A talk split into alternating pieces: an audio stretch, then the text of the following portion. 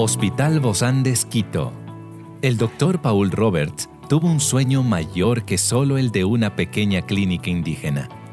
Él quería un hospital grande y moderno en donde todos recibieran la mejor atención médica posible, sin importar raza, clase social o solvencia económica. En 1953 se adquirió un terreno para construir el hospital. Los materiales para esta obra llegaron de varios países del mundo. Se inauguró el 12 de octubre de 1955.